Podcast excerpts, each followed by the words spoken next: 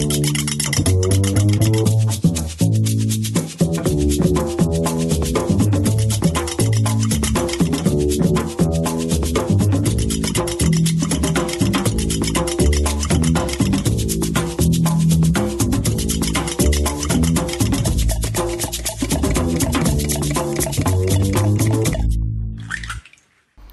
ครับ ท่านผู้ฟัง Infinity Podcast ทุกท่านครับ ก็วันนี้ยินดีต้อนรับนะครับกลับเข้าสู่คนติดคุกกันอีกครั้งนะครับผม หลังจากครั้งที่แล้วนะ เราพูดไปนะครับ เรื่องเกี่ยวกับเรื่องมิชลินสตาร์นะครับ หรือว่ามิชลินไกด์นะครับ ก็เป็นไกด์ที่เกี่ยวข้องกับการให้รางวัลกับร้านอาหารนะครับ แต่ละร้านแต่ละเมืองแต่ละประเทศนะครับ ทั่วโลกนะครับ ก็ร้านไหนที่ ผ่านมาตรฐานเขาก็จะได้รางวัล หรือว่าได้รับการแนะนำเข้าไปในหนังสือมิชลินไกด์นะครับ ก็หลังจากนั้นก็มีมีข่าวมีร้านนะครับสตรีทฟู้ดร้านอาหารครับในประเทศไทยที่ได้รับรางวัลกันไป ใครสนใจก็กลับไปฟังกันนะครับ ผม ก็ตอนนี้เป็นตอนที่สิบห้านะครับ เป็นตอนที่สิบห้าเนี่ย ผมก็ลิดไว้ครับว่าจะพูดเกี่ยวกับเรื่องน้ำตาลนะผมนึกไม่ออกไงว่าทำไมผมจะพูดถึงเรื่องน้ำตาลเนี่ย ก็คือว่า ผมไปอ่านอะไรมันสักอย่างหนึ่งแล้วก็ผมก็เจอว่าเอ้ย มันน่าสนใจ ว่า โอเค แล้วตอนนี้จะเป็นตอนเกี่ยวกับเรื่องน้ำตาแล้วกันนะครับ ก็ทีนี้แต่ว่าก่อนจะไปถึงเรื่องน้ำตานะ ก็ขอโปรโมทหน่อยนึงครับ ก็รายการนะครับ รายการ Infinity Podcast นะครับ ก็อยู่กับท่านผู้ฟังกันมาอ่ากี่เดือนแล้วอะผมไปฟังของพี่พีนะพี่พีบอกว่าเขาอยู่พี่ไผ่ครับครูไผ่ครับพูดผิด ครูไผ่ของรายการครูไวแคสนะครับ ว่ารายการ Infinity Podcast เนี่ยอยู่กับท่านผู้ฟังมาแต่เดือนกุมภาแล้วนะครับ แต่ว่าผมเนี่ยตัวผมเองผมเข้ามาครับเป็นเป็นรุ่นหลังนะครับ ผมมาเริ่มทำตอนเดือนสิงหาครับ ทีนี้เนี่ยก็จะมีครับในกลุ่ม Podcaster เนี่ยก็จะมี มีเอ่อเขาเรียกว่าเป็นอะไรนะ เป็นช n แนลอะเป็นสเตชันเหรอน่าเป็นสเตชันเลยนะสเตชันที่ค่อนข้างจะถือว่าเป็นเป็นหัวหอกนะครับ เป็นผู้นำเป็นหัวหอกในวงการ พอดแคสต์ก็คือเออครือ Get Talk นะครับ Get Talk ก็ Get Get Talk เนี่ยเขาจะมีงานใหญ่นะครับ วันที่สิบเจ็ดนะครับสิบเจ็ดธันวาคมนี้นะครับสิบเจ็ดธันวาคมนี้ ก็คือเขาจะเป็นแค่ว่าเป็นเป็นมิ팅อะครับเป็นก็จะให้ให้ผู้จัดรายการของแต่ละรายการในของของ Get Talk เนี่ยครับไปไปแปลว่าไปพูดสดนะครับ ไปไลฟ์สดนะครับ อาจจะไม่ถึงกับไลฟ์สดหรอกนะครับ ก็ไปพบปะกับ ท่านผู้ฟังนะครับ ใครสนใจก็ไปติดตามมาได้ใน Facebook Get Talk นะครับ หรือว่าเข้าไปใน Podcast เขาก็ได้นะครับ ทีนี้เนี่ย ผมก็เล็งแล้วนะ แต่ว่าปรากฏว่างานมันจัดวันที่สิบเจ็ดไง แล้วก็มันจัดใกล้ใกล้ที่ทำงานผมด้วยนะครับก็คือที่ที่ไรเราครับไรเราที่แถว BTS นานานะครับ ผมก็ทำงานอยู่ตรงโรงแรมที่แถวอยู่แถว BTS นานาเลยแหละครับแต่ว่าผมเช็คดูแล้วโอ้โห ผมทำงานวันที่สิบเจ็ดพอดีเลย แล้วก็เวลางานเขาจัดประมาณ สามโมงเย็นครับสามโมงเย็นเป็นต้นไปถึงประมาณสองทุ่มสามทุ่มนั่นแหละ ผมว่าน่าจะลากยาวแล้วมั้งนะครับ ดูจากดูจากพอดแคสต์แต่ละท่านแล้ว podcaster แต่ละท่านแล้วสงสัยจะเลิกงานแล้วก็จะลากยาวนะครับ ทีนี้ผมก็เออเดี๋ยว จะหาโอกาสแวบไปดูแล้วกันนะครับ ถ้ามีโอกาสนะครับ อยู่ใกล้ๆก็อาจจะได้ฟังไม่ได้ฟังไม่หมด อาจจะได้ฟังสักสองสามรายการใครสนใจก็ ลองไปติดตามนะครับ ดูในเพจ Get Talk นะครับ หรือว่าในเซสชันของ Get Talk ก็ได้นะครับผม ทีนี้ผมก็ไปฟังรายการของของครูไผ่นะครับ ของครูไผ่ครูโจนะครับ รายการครูไวแคสนะครับ พูดรายการนี้แบบต้องพูดช้าๆอันตรายมากเลยนะเออครูไผ่ก็พูดเกี่ยวกับเรื่องเรื่องอะไรนะเรื่องรวมรวมตัวรวมตัวของของ podcaster แต่ละท่านนะแต่ว่าผมผมดูแล้วเนี่ยเป็นไปได้ยากเหมือนกันนะอย่างอย่างที่ครูไผ่บอกนะครับ เพราะแต่ละคนนี่โหอยู่กันไกลๆนั่นเลยคนหนึ่งอยู่อยู่ทั้ง อินเดียครับอยู่เชียงใหม่อยู่กรุงเทพอยู่ประจวบนะครับ ก็แต่ว่าถ้ามีโอกาสก็คงจะอาจจะมีครับอาจจะมีบ้างครับอาจจะมีได้เจอกันนะครับ โอเคครับทีนี้ก็มาเข้าเรื่องของเราดีกว่านะครับ ทีนี้ที่ผมบอกไปแล้วก็คือผมวันนี้จะมาพูดเรื่องเรื่องเกี่ยวกับเรื่องน้ำตาลนะครับ น้ำตาลหรือว่าเอ่อพวกชูการ์ครับ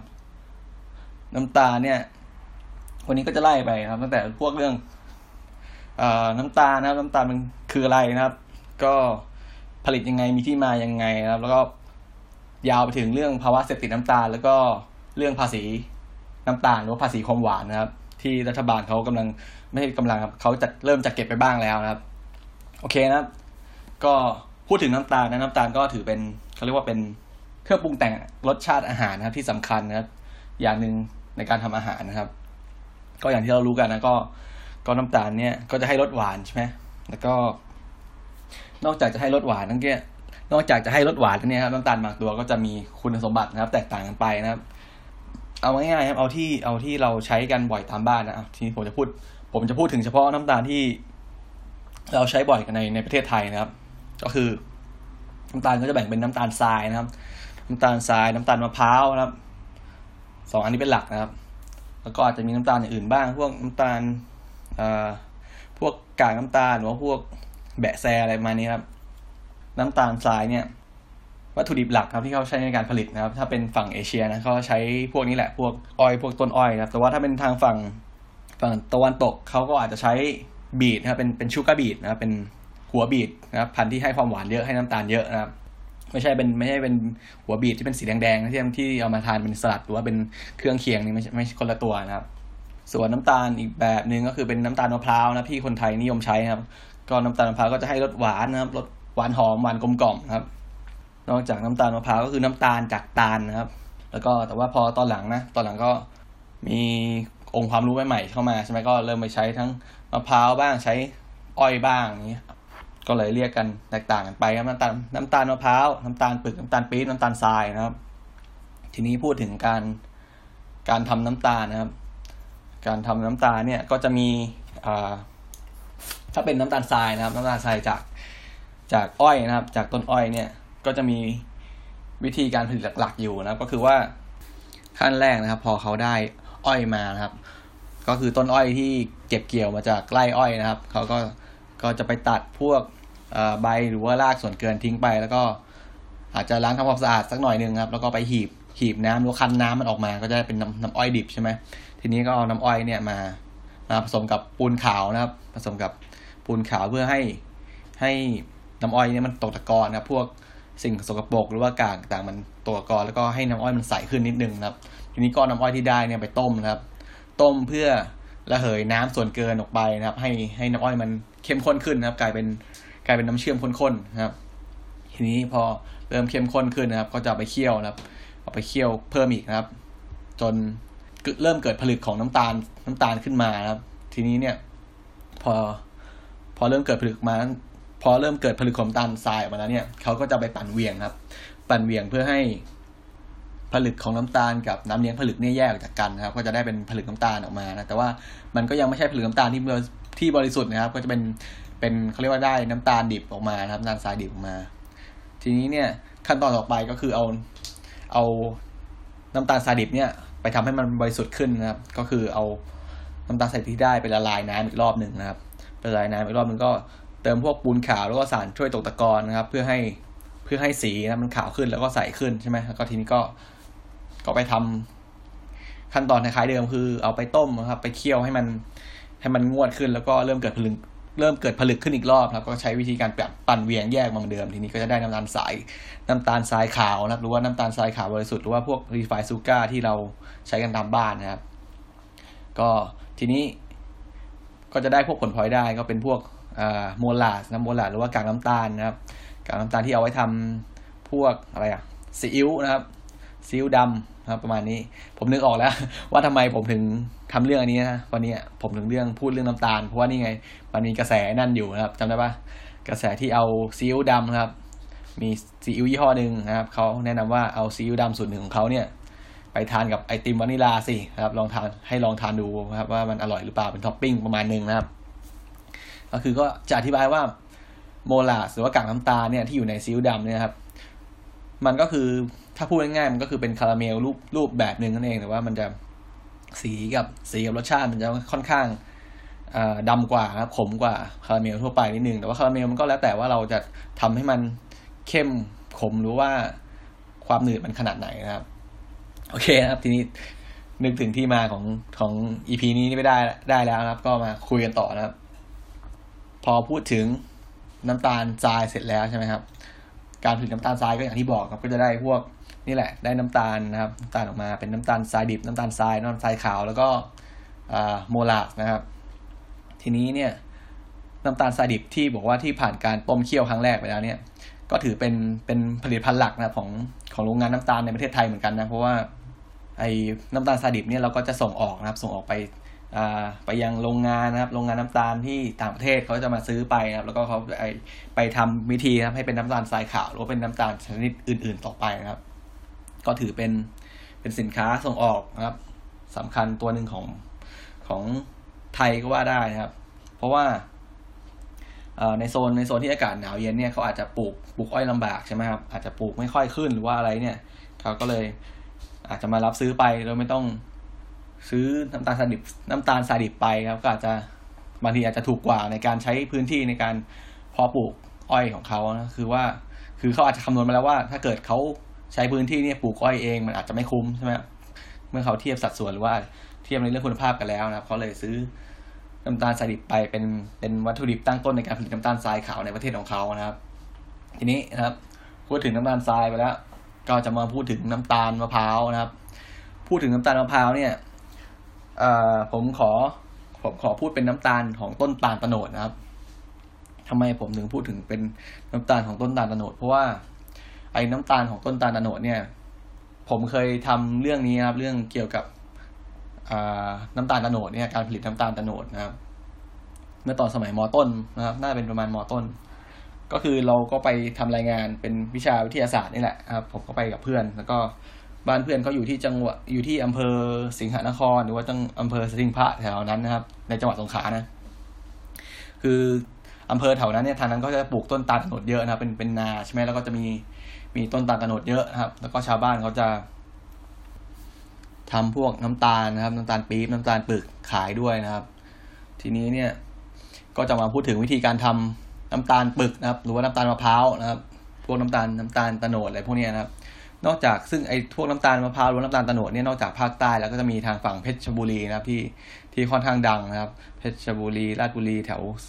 แถวแถวนั้นแหละครับ ที่ปลูกต้นตาลเยอะนะครับ ขั้นตอนการผลิตนะอันนี้ผมจำได้เลย เพราะว่าตอนนั้นผมผมไปไปถึงที่เลยนะครับ ก็ไปถือสมัยนี้ยังไม่ยังไม่มีมือถือนะครับ อาจจะมีแล้วแต่ว่ายังแพงมากยังยังซื้อใช้ไม่ได้หรอกเด็กมอต้นมันยังแพงอยู่นะครับ ก็เอานี่แหละครับ สมุดไปเล่มหนึ่งก็จดจดจดจดจดนะครับกล้องดีตอนนั้นยังแพงอยู่นะแพงอยู่มากนะก็ใช้วิธีจดอย่างเดียวนะครับ ก็ที่จำได้นะเขาไปถึงใช่ไหมแล้วก็ชาวบ้านเขาก็จะ คนที่ทำเนี่ย ตอนนั้นคนที่ทำเขาเขาเป็นญาตินะครับ เป็น เป็นคายญาติหรือเป็นคนรู้จักของของเพื่อนผมที่อยู่ในกลุ่มเดียวกันที่ทำรายงานด้วยกันนี่แหละครับเขาก็ตั้งแต่แรกเลยเขาก็เอา ตั้งแต่ขั้นตอนแรกเลยเขาเอาไอ้น้ำนะครับ น้ำน้ำตาลที่ได้จากต้นตาลเนี่ยครับ ก็คือวิธีการเก็บต้นตาลนะครับ เอ้ย วิธีการเก็บเก็บน้ำตาลเนี่ย ก็คือชาวบ้านเขาจะไปปีนเขาจะปีนขึ้นไปครับปีนไปบนต้นตาลคือมันสูงมากนะแบบโหสูงสูงจริงๆกับต้นตาลนะครับเขาก็จะมีกระบอกไม้ไผ่หรือว่าเป็น เป็นเอ่อเป็นกระบอกน้ำเป็นขวดพลาสติกที่ตัดตัดหัวมันแล้วเงี้ยครับ แล้วก็ปีนขึ้นไป ก็มันจะมีงวงตาลใช่ไหมงวงตาลก็คืองวงตาลหรือว่า จันจันตาลจันมะพร้าวอะไรพวกนี้นะครับ ก็คือมันเป็นมันเป็นต้นไม้ในในตระกูลที่ใกล้ใกล้เคียงกันนะครับ ก็คือมันจะมีมีงวงออกมาครับหรือว่าไอ้จันมันออกมา จันมันก็คือ งวงของมะพร้าวหรือว่าจันของมะพร้าวก็คือเป็น เขาเรียกว่าเป็นคล้ายๆ เป็นทลายครับ เป็นเป็นกิ่งของของผลมันนะครับ กิ่งของผลผลตาลหรือผลมะพร้าวนะครับ ที่ยังไม่ที่ยังไม่เติบโตเต็มที่นะเป็นคล้ายๆเป็นช่อดอกมันนะครับ ทีนี้เนี่ยเขาจะเอามีดนะไปไปตัดตัดงวงมันนะครับ แต่ว่าไม่ตัดส่วนปลายๆมันนะไม่ใช่ไม่ตัดทั้งหมดนะครับ ตัดส่วนปลายๆมันแล้วก็เอาเอากระบอกไม้ไผ่หรือว่ากระบอกพลาสติกนี่ไปรองนะครับ ผูกเชือกแล้วก็รองเอาไว้รองน้ำตาลที่มันหยดลงมานะครับ เพราะว่า น้ำที่มันออกมาก็คือเป็นน้ำตาลนะครับน้ำตาลที่ที่เกิดจากต้นตาลเนี่ยมันมันจะส่งนะครับ ส่งน้ำน้ำหวานตัวเนี้ยนะครับน้ำเลี้ยงน้ำเลี้ยงตัวเนี้ยไปไปสู่งวงมันเพื่อจะผลิตเป็นเป็นผลนะเป็นผลตาลหรือว่าผลมะพร้าวแต่ว่า ชาวบ้านหรือว่าภูมิปัญญาชาวบ้านเขาตัดออกไปเพื่อให้เพื่อให้น้ำเลี้ยงแทนที่จะส่งเข้าไปในผลใช่ไหมแล้วก็เก็บน้ำเลี้ยงเนี่ยมามาเป็นน้ำน้ำตาลแทนนะครับ พอได้น้ำตาลมา ปริมาณหนึ่งครับ ที่ค่อนข้างสามารถทำได้เขาเก็บรวบรวมไปเรื่อยๆนะครับ ก็เอาน้ำตาลพวกนี้มาเคี่ยวนะครับ ก็จะมีกระทะใบบัวแบบใหญ่ใบใหญ่มากๆตอนนั้นผมจำได้แบบ ใบโอ้แบบ ประมาณกลางแขนอะกลางแขนสักสองคนได้มั้งครับ ใหญ่มากนะครับ แล้วก็เขาก็เคี่ยวแล้วก็ใช้กองเสร็จแล้วก็เคี่ยวนะครับเคี่ยวเคี่ยวเคี่ยวเคี่ยวไปเรื่อยเคี่ยวไปเรื่อยครับ ก็พอเริ่มข้นนะครับต้นเริ่มข้นสักสักหน่อยหนึ่ง เขาก็ใช้เป็นเป็นไม้อะแล้วก็ส่วนส่วนหัวมันนะครับ ก็จะเป็นเป็นคล้ายสปริงนะครับ คอยตี คอยตีไอไอน้ำตาลที่เคี่ยวในกระทะนะครับ ผมก็ถามว่าตีทำไมนะครับเขาว่ามันนอกจากช่วยกวนแล้วครับ ช่วยกวนช่วยกวนให้เนื้อของน้ำตาลที่เคี่ยวเนี่ยมันมันเอ่อเขาเรียกว่ากระจายทั่วถึงแล้ว มันจะทำให้เกิดผลึกผลึกน้ำตาลเร็วขึ้นด้วยคือทำให้มันแข็งตัวเร็วขึ้นนะครับ อาจจะเป็นเรื่องการการเขาเรียกว่าการใส่อุณหภูมินะครับ การลดอุณหภูมิของน้ำตาลที่เคี่ยวอยู่ด้วยนะครับทำให้เกิดผลึกได้เร็วขึ้น พอ พอเคี่ยวได้สักระยะหนึ่งครับ เริ่มข้นหนืดเขาก็จะดูนะว่าเออประมาณนี้ได้แล้วเขาก็จะกะเอานะครับ ทีนี้เขาจะไปใส่ปี๊บนะครับ ก็คือถ้าเป็นถ้าเป็นที่เราเห็นทั่วไปใช่ไหมเขาจะเอาเป็นปี๊บมาปี๊บที่เจาะเจาะฝาข้างบนเสร็จแล้วนะครับ แล้วก็ เทน้ำตาลเนี่ยใส่ลงไปนะครับ แต่ว่าที่ผมไปดูวันนั้นเนี่ยเขาเรียกว่าเป็นน้ำตาลแว่นนะครับก็คือแถวบ้านผมเนี่ยเขาจะใช้เป็นน้ำตาลแว่นหรือว่าเป็นน้ำตาลปึกมากกว่านะครับ น้ำตาลแว่นก็คือเป็นเขาจะใช้ไอ้ไม้ไผ่ครับไม้ไผ่ยาวแบนๆใช่ไหมที่เขาเขาเหลาแล้วใช่ไหมครับแล้วก็มามาตัดแล้วก็มาต่อกันนะครับ ให้เป็นวงครับ เป็นให้แหวนเป็นแว่นนะครับ ประมาณขนาดก็ประมาณ อืมห้าหกเซนได้มั้งครับ ก็ วางไปบนผ้าขาวผ้าขาวบางนะครับ แล้วก็เอาน้ำตาลเนี่ยหยอดลงไปนะครับก็จะได้เป็นแว่นๆพอมันแข็งตัวมันก็จะได้เป็นแว่นๆแว่นๆออกมาครับ ทีนี้ถ้าเป็นน้ำตาลปึกนะครับ น้ำตาลปึกเนี่ยเขาก็จะมีถ้วยนะเป็นถ้วยถ้วยกระเบื้องครับถ้วยกระเบื้องเผาเนี่ยพวกถ้วยตะไลถ้วยขนมตะไลพวกเนี้ยครับ แล้วก็เขาจะวางเรียงกันครับ แล้วก็เอาผ้าขาวบางวางข้างบนใช่ไหมแล้วก็เอาน้ำตาลที่เคี่ยวได้ที่อันนี้มาหยอดนะครับหยอดลงไปบนถ้วย ทีนี้พอมันเย็น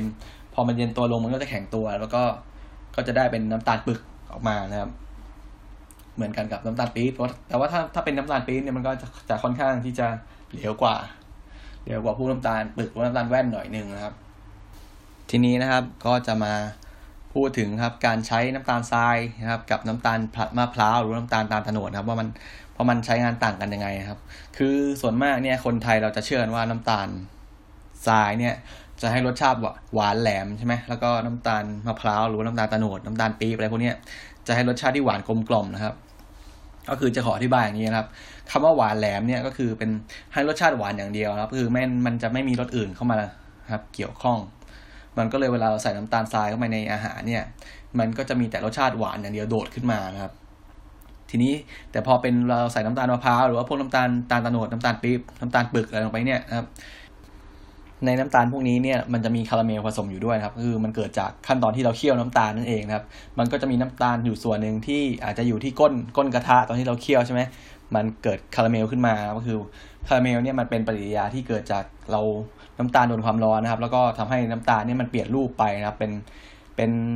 อของเหลวนะครับสีน้ำตาลนะครับ สีน้ำตาลอ่อนๆไปจนถึงสีน้ำตาลเข้มน้ำตาลแก่นะครับ ซึ่งคาราเมลเนี่ยก็จะมีกลิ่นแล้วก็รสเฉพาะตัวนะครับ ที่ส่งช่วยส่งเสริมนะครับ ให้รสชาติหรือว่ากลิ่นของอาหารจานนั้นดีขึ้นนะครับ นี่ก็เลยเป็นที่มาว่าทำไมถึง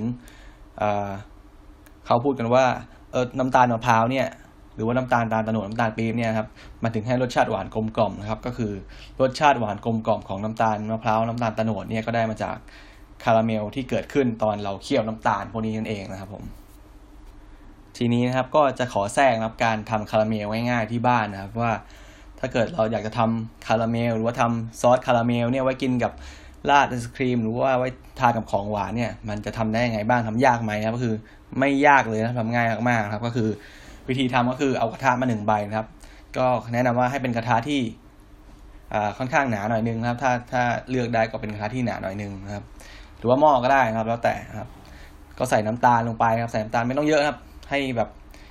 นิดหน่อยก็พอนะครับ สักช้อนโต๊ะสองช้อนโต๊ะก็พออย่าใส่เยอะนะครับ ทีนี้ก็ตั้งตั้งไฟนะครับ ก็ไฟแรงๆเลยก็ได้ครับ ตั้งไฟแรงๆให้มันเริ่มร้อนนะแล้วก็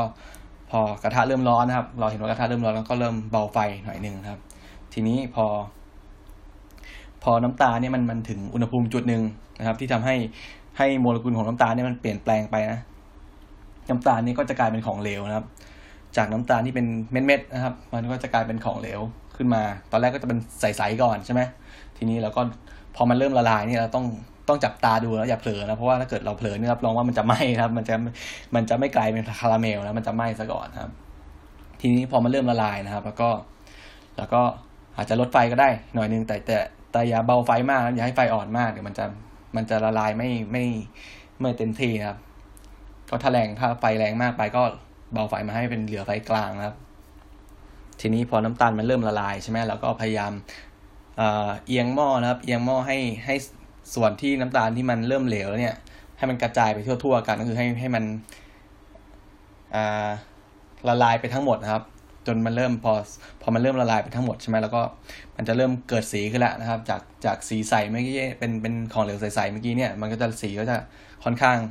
เริ่มเข้มขึ้นมาเป็นสีเหลืองอ่อนเป็นสีน้ำตาลขึ้นมาครับ ทีนี้พอ เราก็กะสักเป็นสีน้ำตาลอ่อนครับอย่าให้เข้มมากนะถ้าเข้มมากมันจะมันจะไหม้เร็วมากครับ ทีนี้พอน้ำตาลเริ่ม เริ่มเข้มขึ้นมาถึงระดับที่เราต้องการใช่ไหมแล้วก็เบาไฟนิดนึงนะครับ อาจจะปิดไฟไปเลยก็ได้นะครับ แต่ว่าแนะนำให้ให้เบาไฟดีกว่านะครับ แล้วก็ทีนี้ก็เติมพวกครีมก็ได้ครับนิดหน่อยหรือว่าเติมพวกเนยนิดหน่อยนะครับ แต่ว่าถ้าใส่เนยต้อง ต้องพยายามคนด้วยครับคนเร็วๆ เพราะว่าเนยมันอาจจะไหม้เร็วมากเพราะน้ำตาลพวกคาราเมลเนี่ยมันจะร้อนมากนะครับ พอใส่เนยหรือใส่ครีมไปก็คนให้มันเข้ากันนะครับ แล้วก็เคี่ยวต่ออีกนิดนึงนะครับ ให้มันงวดขึ้นแล้วก็อาจจะปรุงรสหน่อยนึงครับ ใส่เกลือนิดนึงครับตัดออกเกลือลงไปตัดเค็มนิดนึงให้รสชาติมันกลมกล่อมนะครับ ทีนี้เราก็จะได้ซอสคาราเมลนะครับ เอาไว้ราดไอศครีมหรือว่าไว้ทานกับขนมหวานนะครับ พวกพวกโทสพวกอะไรพวกนี้นะครับ ก็ทำไม่ยากครับคาราเมลก็บอกแล้ว ก็มีแค่น้ำตาลมีครีมมีเนย หรือว่ามีเกลือพวกนี้นะครับ พวกเนยหรือครีมเนี่ยอาจจะใส่มากใส่น้อยแต่คนชอบก็ไปลองลองทำดูนะครับ มันมันไม่ได้ยากอะไรนะครับ โอเคนะครับ ถึงพูดถึงไอ้วิธีการทำคาราเมลไปแล้วนะ ทีนี้เนี่ยก็จะพูดถึงผลิตภัณฑ์ที่ได้จากพวกน้ำตาลตาลตะโนดตัวน้ำตาลมะพร้าวนะครับ อีกอย่างหนึ่งนะครับ ก็คือเมื่อก่อนสมัยที่ผมเป็นเป็นเด็ก ๆ นะครับ ก็จะไปตามพ่อครับตามพ่อไปที่สวนยางนะครับพ่อก็จะไปทำนู่นทำนี่ครับไปปลูกต้นไม้บ้างไปอะไรนะถางหญ้าไปเก็บผลไม้อะไรตามเรื่องตามราว เราก็เป็นเด็กเราก็ตามเข้าไปใช่ไหมทีนี้เนี่ย พอตกเย็นใช่ไหมตกเย็นก็จะมีชาวบ้านแถวนั้นอะเขาก็จะบางทีก็จะเอากับข้าวมาให้นะมานั่งกินกันอะไรประมาณนี้นะครับ ทีนี้ก็จะมี ก็จะมีเป็นน้ำตาลเมานะครับเป็นพอเริ่มกินข้าวอิ่มก็จะมีอ่าเครื่องดื่มใช่ไหมก็จะมีเป็นน้ำตาลเมานะครับ น้ำตาลเมาหรือว่าแถวบ้านผมเขาเรียกว่าหวากนะครับ หรือว่าเหล้าแช่อะไรพวกนี้ครับ น้ำตาลเมาเนี่ยมันก็ทำจากน้ำตาลนะครับ น้ำตาลที่ได้จากน้ำตาลตาลโนดหรือน้ำตาลมะพร้าวนะครับ แล้วก็หมักทิ้งเอาไว้นะครับ ให้ให้ยีสต์ในธรรมชาติเนี่ยมันมันย่อยน้ำตาลจนกลายเป็นเป็นแอลกอฮอล์ขึ้นมานะครับ ซึ่งน้ำตาลเมาเนี่ย ผมไม่เคยทานนะ ผมไม่เคยทานแต่ว่าเพราะตอนนั้นตอนที่ตอนที่สมัยที่มันยังหาทานง่ายๆเนี่ยมัน ตอนนั้นผมยังเด็กมาก ผมเลยไม่ได้ชิมแล้วก็หน้าตามันน่ากลัวมากคือตอนนั้นอะน้ำตาลไอ้น้ำตาลเมาเนี่ยเวลาเขาเอามาให้ใช่ไหมคนคนแบบคนคนในท้องถิ่นคนในพื้นที่อะเขาจะหิ้วมาเป็นถังนะครับเป็นอาจจะเป็นแกลลอนนะครับเป็นแกลลอนมาแล้วเป็นถังมา แล้วก็เปิดฝาแล้วก็เทใส่ใส่แก้วกินเลยนะครับ สีมันก็จะเป็นขาวๆขุ่นๆนะครับ แล้วก็ กลิ่นมันจะออกกลิ่นมันจะคล้ายๆกับพวกไอ้นั่นอะ พวกเอ่าพวกน้ำตาลสดนะครับ แต่ว่าจะมีกลิ่นเปรี้ยวของคล้ายๆน้ำส้มสายชู หรือว่าพวกน้ำส้มสายชูหมักอะไรมาเนี่ยครับ แล้วก็ที่ผมไม่กล้ากินนะเพราะว่าตอนที่เขาเทอะนะครับ ตอนเขาเทจากจากกระบอกนะครับมาใส่ในแก้วเนี่ย มันมีไอ้นั่นอยู่ด้วยครับมันมีไอไอผีเสื้อกลางคืนอะ่ะ ผมก็เข้าใจว่า เออบางทีมันอาจจะตกลงไปในตอนตอนที่เขา ไอเอากระบอกไม้ไผ่ไปลองไปลองน้ำหวานจากจากต้นตาลต้นมะพร้าวอะไรพวกนี้นะครับ แล้วก็พวกผีเสื้อกลางคืนพวกแมลงอาจจะไปกินน้ำหวานแล้วก็ตกลงไปไงใช่ไหมแล้วผมก็ตอนเด็กอะ่ะ ผมก็ประมาณน่าจะประมาณปฐมนะครับ ผมไปนั่ง นั่งไปนั่งเล่นนะครับ แล้วก็คนแถวนั้นเขาก็กินใช่ไหมกินปุ๊บกำลังกำลังซดเลย แล้วก็พอยกแก้วลงก็มีไอ้ผีเสื้อกลางคืนเนี่ยติดอยู่ที่ปากใช่ไหมโอ้โห ทำไมมัน hardcore เป็น เป็นเครื่องดื่มก็น่าเขาให้เออ บ้านๆมากไอ้หวากเนี่ย คือนอกจากในโซนที่ โซนที่ผมอยู่ภาคใต้แล้วนะครับ ก็จะมีแถวเพชรบุรีก็มีครับแถวเพชรบุรีแถวราชบุรีที่เขาปลูกต้นตาลหรือต้นมะพร้าวนี่เยอะนะครับ วิธีทำหวากเนี่ยก็คือเอา เอากระบอกไม้ไผ่นี่เหมือนกันกับกับการเก็บน้ำตาลนะครับ น้ำตาลสดนะครับ แต่ว่าเขาจะใส่ไม้เคี่ยมลงไปครับ ถ้าเป็นถ้าเป็นแถวบ้านผมเขาใส่ไม้เคี่ยมนะ เขาเชื่อกันว่าการใส่ไม้เคียมลงไปเนี่ยจะทำให้ให้หวากหรือว่าน้ำตาลเมาเนี่ยมันไม่บูดนะครับ แล้วก็ทำให้รสชาติดีขึ้นนะครับ ประมาณนี้นะครับ แล้วก็ถ้าเป็นฝั่งฝั่งอะไรนะฝั่งจังหวัดเพชรบุรีเนี่ยเขาอาจจะที่ผมหาข้อมูลมาคือว่าเขาจะใส่นั่นลงไปแบบใส่ไม้ตะเคียนหรือว่าไม้ไม้อื่นลงไปนะครับ ก็ ก็เชื่อกันว่าจะทำให้รสชาติดีขึ้น แล้วก็ทำให้มันมันไม่เสียนะครับ ประมาณนี้นะครับ ทีนี้เนี่ย ถามว่าแล้วพวกเหล้าเนี่ยเหล้าอะไรนะเหล้าน้ำตาลเมาพวกเนี้ยนะครับแอลกอฮอล์มันอยู่ที่ประมาณเท่าไหร่นะผมก็หาข้อมูลมาแอลกอฮอล์ของของน้ำตาลเมาหรือว่าหวากพวกนี้นะครับจะอยู่ที่ประมาณหกถึงเก้าเปอร์เซ็นต์นะครับหกถึงเก้าเปอร์เซ็นต์เนี่ยอยู่ประมาณไหนนะก็คือถ้าเป็นเบียร์นะครับเบียร์ทั่วไปเนี่ยจะมีปริมาณแอลกอฮอล์ที่ประมาณห้าเปอร์เซ็นต์นะครับแล้วก็ถ้าเป็นไวน์นะครับไวน์ก็จะมีแอลกอฮอล์อยู่ประมาณสิบสี่เปอร์เซ็นต์นะครับ เพราะฉะนั้นหวากก็จะอยู่ที่กึ่งกลางนะครับ อยู่ประมาณกลางๆระหว่างเบียร์กับไวน์นะครับ เพราะฉะนั้นคนที่กินหวากก็กินน้ำตาลเมาเนี่ยก็จะมีอาการเมาครับเมาเร็ว เมาง่าย เมาไม่รู้ตัวคล้ายๆทานไวน์นี่แหละเพราะมันมันมันกินคล่องไงมันลื่นคอมันเหมือนคล้ายๆน้ำตาลสดใช่ไหมครับแต่ว่ามันมีรสมันมีรสเปรี้ยวขึ้นมาประมาณเนี่ยคนที่ทานน้าตาลเมาก็เลยจะค่อนข้าง เมาไม่รู้ตัวครับคล้ายๆทานไวน์แหละคือกินไปไม่เยอะก็เมาแล้วนะครับ ทีนี้ก็จะมีแถมให้ครับ แถมให้ว่าทำไมน้ำตาลเมาหรือว่าไอ้พวก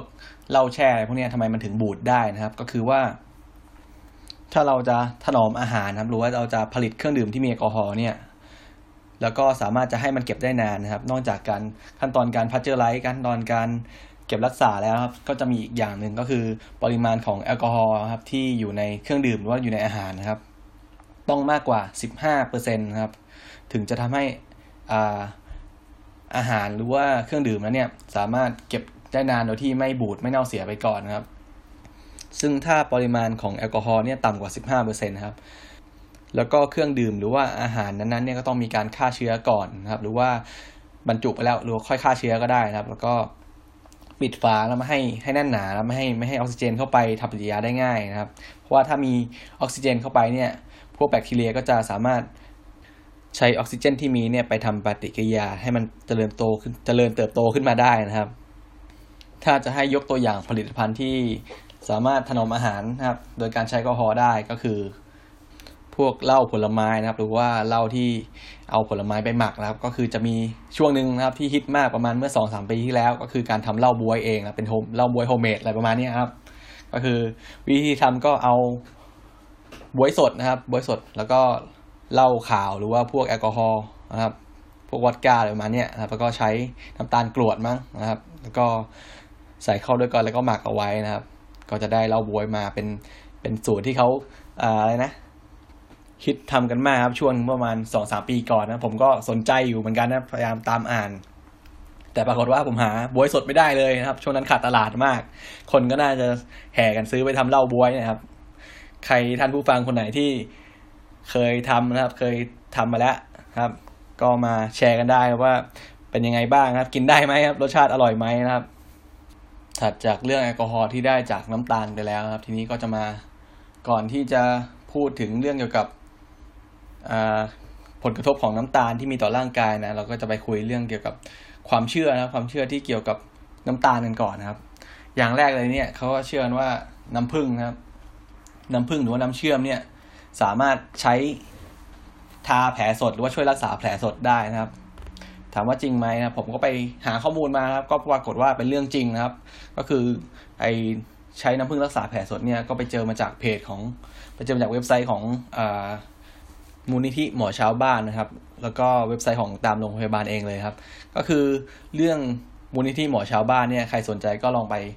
อ่านหาดูในเว็บไซต์ได้นะก็จะเป็นเรื่องเกี่ยวกับ ข้อมูลครับที่เกี่ยวกับอะไรนะ ทางด้านสุขภาพอะไรพวกนี้ครับการดูแลรักษาสุขภาพ แล้วก็เรื่องอาหารเรื่องอแพทย์ทางเลือกอะไรประมาณนี้นะครับ ทีนี้นะครับพูดถึงคุณสมบัติของน้ำผึ้งก่อนนะครับ น้ำผึ้งว่าทำไมน้ำผึ้งหรือว่าน้ำตาลเนี่ยหรือว่าน้ำเอ้ยน้ำผึ้งหรือว่าน้ำเชื่อมเนี่ยถึงสามารถใช้รักษาแผลสดได้นะครับ ก็คือว่า พวกสารทุกชนิดเนี่ยก็จะมีคุณสมบัติทางเคมีอยู่อย่างครับก็คือเรียกว่าการแพร่นะการแพร่คือการที่ สารที่เข้มข้นกว่า เข้มข้นมากกว่าเนี่ยครับมันก็จะแพร่ไปยังสารที่เข้มข้นน้อยกว่าครับ ถ้าจับมารวมกันนะ ทีนี้เนี่ยน้ำผึ้งหรือว่าน้ำตาลน้ำผึ้งหรือว่าน้ำเชื่อมที่มีความเข้มข้นสูงมากเนี่ยพอมันไปเจอกับพวกแบคทีเรียที่ผิวใช่ไหมครับที่ที่ผิวหนังเราที่เป็นแผลเนี่ยพวกน้ำผึ้งหรือว่าพวกน้ำน้ำเชื่อมเข้มข้นเนี่ยมันก็จะไปดูดนะครับไปดึงไปดึงน้ำจากพวกแบคทีเรียครับที่อยู่ในแบคทีเรียเนี่ยดึงมาเพื่อเขาเรียกว่า เพื่อจะทำให้ปริมาณของ ความเข้มข้นของของสารแต่ละจุดเนี่ยมันเท่ากันไงทีนี้พอน้ำมันถูกดึงออกไปจากแบคทีเรียที่แผลเราเนี่ยมันก็ทำให้แบคทีเรียเนี่ยตายไปนะคือมันมันไม่สามารถเจริญเติบโตได้ เพราะว่ามันขาดน้ำในการขยายพันธุ์นะครับ เพราะฉะนั้นนะครับเราก็เลยใช้คุณสมบัติของการดึงน้ำออกจากอาหารนะครับ โดยการใช้วิธีการเชื่อมหรือการแช่อิ่มครับ ก็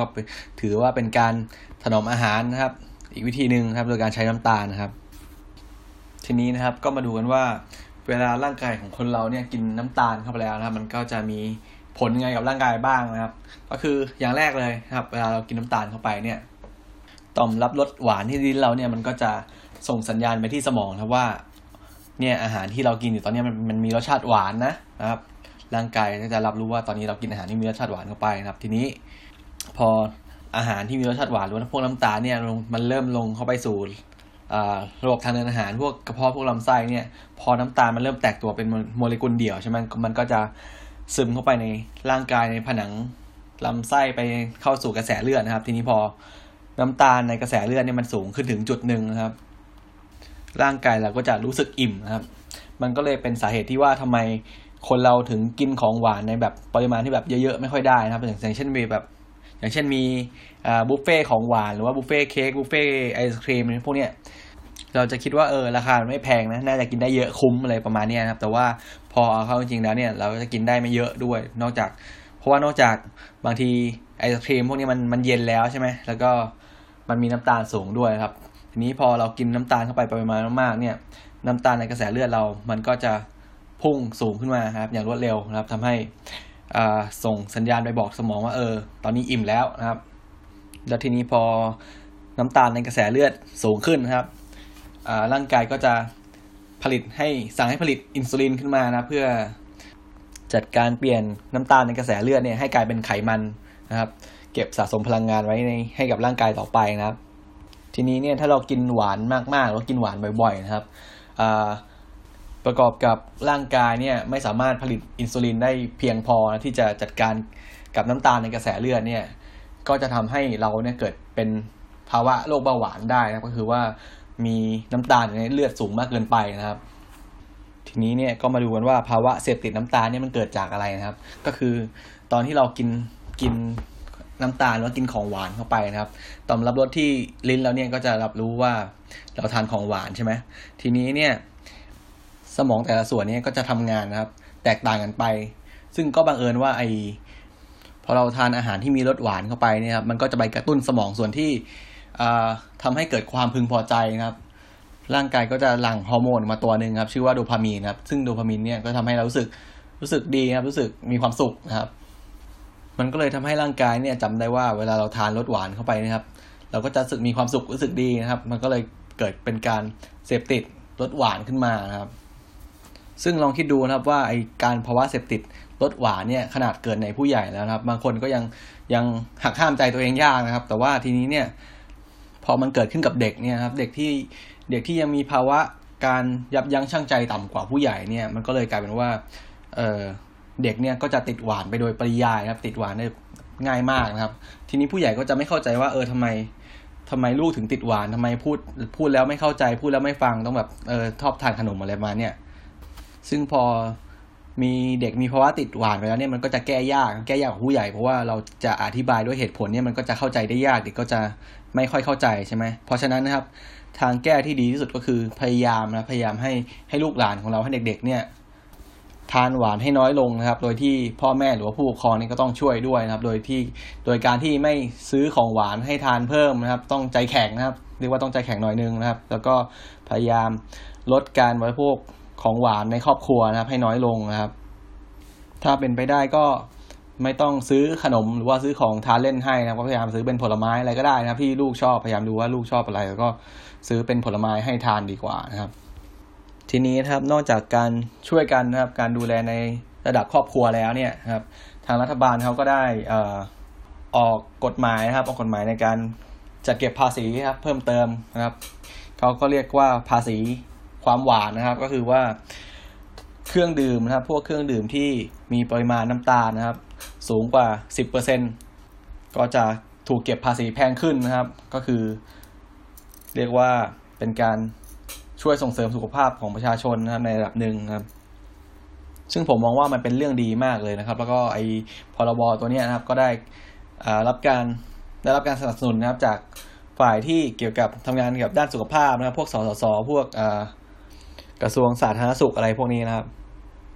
ซึ่งรายละเอียดนี่ก็จะประมาณว่าเมื่อก่อนนะครับ เมื่อก่อน ไอภาษีเนี่ยก็จะมีแวดนะครับแวดที่เก็บอยู่แล้วเจ็ดเปอร์เซ็นใช่ไหมแล้วก็จะมีภาษีนะครับ ภาษีสรรพสามิตยี่สิบเปอร์เซ็นต์นะครับ แต่ว่าพอตอนหลังเขาปรับใหม่นะครับไอพรบไอภาษีความหวานเนี่ย ก็คือแวดก็ยังเป็นเจ็ดเปอร์เซ็นเหมือนเดิมครับ แต่ว่าทีนี้ภาษีสรรพสามิตที่จากเดิมเก็บอยู่ยี่สิบเปอร์เซ็นเนี่ยนะครับก็จะปรับเพิ่มขึ้นหรือว่าลดลงนะครับ ตามปริมาณของน้ำตาลนะครับ ก็คือว่าถ้าเกิด ปริมาณน้ำตาลเนี่ยมากกว่าที่กำหนดไว้นะครับก็คือหรือว่าสิบเปอร์เซ็นต่อหนึ่งร้อยมิลลิลิตรนะครับ ถ้าถ้าปริมาณน้ำตาลมากกว่านี้เนี่ยก็จะเก็บเพิ่มขึ้นนะครับเป็นขั้นบันไดก็คือว่ายิ่งสูงก็จะยิ่งเก็บแพงนะครับ แล้วก็เขาจะให้เวลานะให้เวลาประมาณสองปีหรือสี่ปีเนี่ยผมจำไม่ได้แล้วนะครับ ถ้าภายในสองปีหรือว่าภายในสี่ปีเนี่ยยังไม่ปรับลดให้ต่ำลงมาครับ ก็จะยิ่งเก็บแพงเก็บสูงขึ้นไปอีกนะครับ ส่วนนะครับส่วน เครื่องดื่มตัวไหนที่ความหวานนะครับต่ำกว่าเกณฑ์หรือว่าปรับลดลงมาแล้วเนี่ยก็จะเก็บภาษีนะครับ ส่วนสรรพสามิตน้อยลงนะครับ ก็คือเรียกได้ว่าเป็นการดูแลสุขภาพให้กับผู้บริโภคด้วยนะครับ แต่ว่ามันก็น่าแปลกใช่ไหมก็คือว่าถ้าเรามองกันตามตามข้อเท็จจริง เรามองว่า เอ้ย คุณใส่น้ำตาลน้อยลงนะครับ คุณต้นทุนคุณก็น่าจะลดลง แล้วก็รัฐบาลก็เก็บภาษีคุณน้อยกว่าเดิมด้วยนะครับ มันก็น่าจะวินวินทั้งสองฝ่ายนะก็คือว่าบริษัทผู้ผลิตเนี่ยใส่น้ำตาลน้อยลงนะครับ แล้วก็พอลดน้ำตาลลง ต้นทุนสินค้าก็ต่ำลงนะครับ นอกจากต้นทุนสินค้าต่ำลงแล้วเนี่ยรัฐบาลก็ยังลดภาษีให้อีก เพราะว่าความหวานคุณน้อยลงใช่ไหมมันก็น่าจะเป็นฝ่ายดีกับเป็นผลดีกับผู้ผลิตไงแต่ปรากฏว่าผู้ผลิตนะครับออกมาอ่าไม่เห็นด้วยนะครับ หลายรายออกมาประท้วงออกมา ไม่เห็นด้วยบอกว่า ขาดความชอบธรรมนะครับ ไม่เชิญผู้ประกอบการ ไม่เชิญผู้ประกอบการนะครับไปไปร่วมในการออกกฎหมายออกพรบอะไรประมาณนี้แล้วก็ชี้แจงผลกระทบต่างๆ ที่ราคาที่จะปรับขึ้นจากโครงสร้างภาษีใหม่นะครับ ผมก็งงนะทำไมคุณก็ลดน้ำตาลนี่มันก็อาจจะเป็นแค่นั้นเอง แต่ว่าอาจจะมันอาจจะไม่ง่ายขนาดนั้นเนี่ยใช่ไหมก็คือเราก็ต้องเข้าใจในในมุมมองของผู้ผลิตด้วยนะครับอาจจะต้องปรับสูตรใหม่กว่าจะ หาสูตรที่ลงตัวอะไรประมาณนี้ครับ แต่ก็สุดท้ายครับผมก็มองว่ามันเป็นมันเป็นผลดีกับผู้บริโภคแบบเราๆนะครับ ก็โอเคนะครับผม ก็วันนี้ก็ขอบคุณครับ ท่านผู้ฟังครับที่ทุกท่านที่เข้ามาติดตามฟังครับ คนติด Cook EP นี้ครับเกี่ยวกับเรื่องหวานๆเรื่องน้ำตาลเรื่องภาวะเสพติดน้ำตาลนะครับ เรื่องภาษีความหวานนะครับ ก็ขอขอบคุณนะครับ ท่านผู้ฟังอีกทุกท่านอีกครั้งนะครับที่ติดตามฟังจนจบนะครับ คนติด Cook นะครับ episode episode นี้ครับ ก็ขอลาท่านผู้ฟังทุกท่านไปก่อนครับ พบกันใหม่ episode หน้าครับ ขอบคุณมากครับผม